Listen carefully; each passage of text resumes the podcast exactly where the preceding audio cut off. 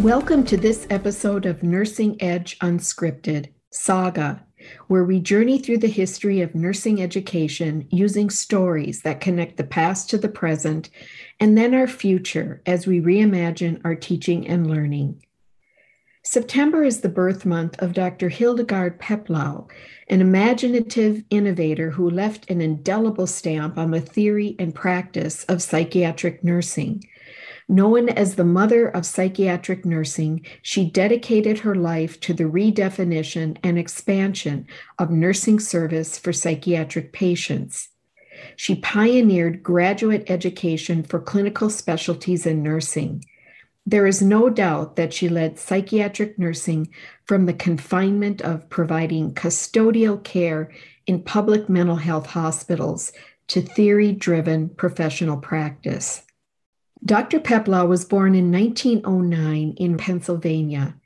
In the early 1990s, Dr. Barbara Callaway spent three months interviewing Dr. Peplau to learn about her childhood and her remarkable career. Through interviews, Dr. Peplau described her family as patriarchal and strict. Her parents had immigrated from Poland and tried to instill long held traditional beliefs about women's work. Hildegard identified that she was strong willed and the family rebel. And early on, she made the decision that, unlike her peers, she would pursue an education and a career. After graduating from high school, her parents assumed she would marry, but Hildegard had other ideas and left her home to attend Pottstown Hospital School of Nursing in Pennsylvania. She graduated in 1931. Upon graduation, she again rebelled and did not continue along the traditional path to hospital and private duty nursing.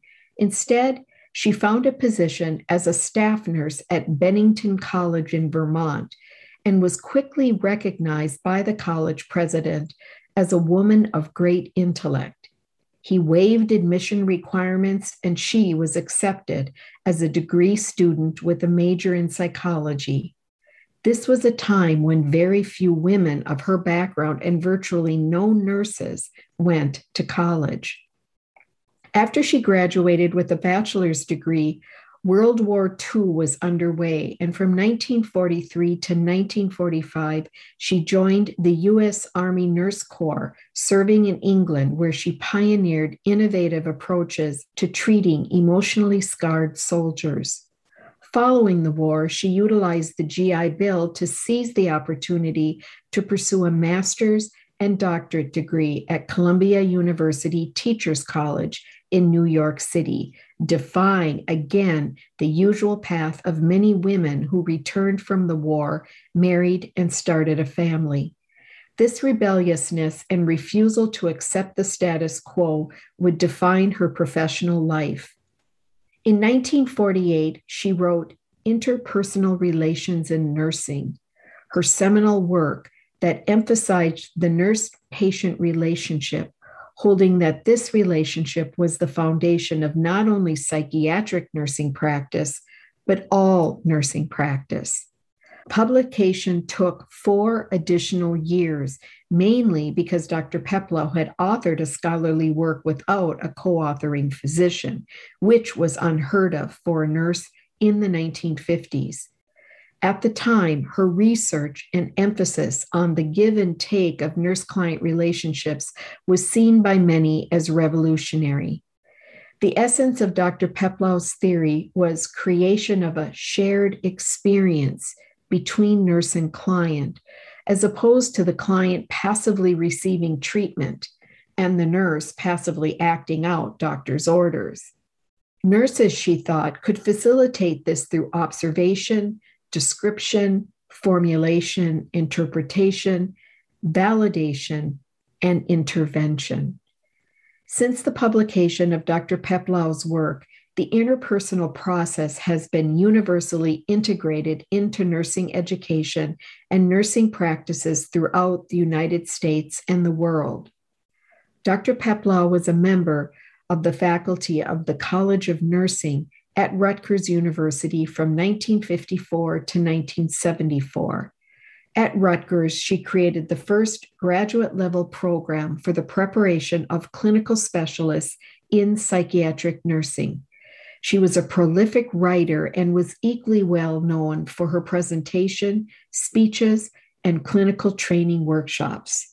During the 1950s and 60s, she conducted summer workshops for nurses throughout the United States, mostly in state psychiatric hospitals, where she taught interpersonal concepts in interviewing techniques, as well as individual, family, and group therapy. Dr. Peplau died in 1999 at the age of 89 at her home in Sherman Oaks, California. She is the only nurse to serve the American Nurses Association as executive director and later as president. In 1994, the American Academy of Nursing honored her as a living legend. Dr. Peplau truly changed the practice of nursing her model is now a core principle taught in every nursing program. For every nurse who entered the profession in the 1960s and beyond, the concept that nurses are therapeutic agents who build trusting relationships with patients is a core belief. As a result, Dr. Hildegard Peplau helped to elevate nursing from a custodial role to its full professional status. She succeeded in changing the way nurses perceive their role and how all nurses understand their ethical responsibility to be fully present with patients and their families. For that, we are all in her debt. And so the saga continues. And may our saga continue as we bring to a close this episode of Nursing Edge Unscripted Saga Thank you for joining us. And remember, good teaching doesn't just happen. Find your fit, push the boundaries, and celebrate the ahas.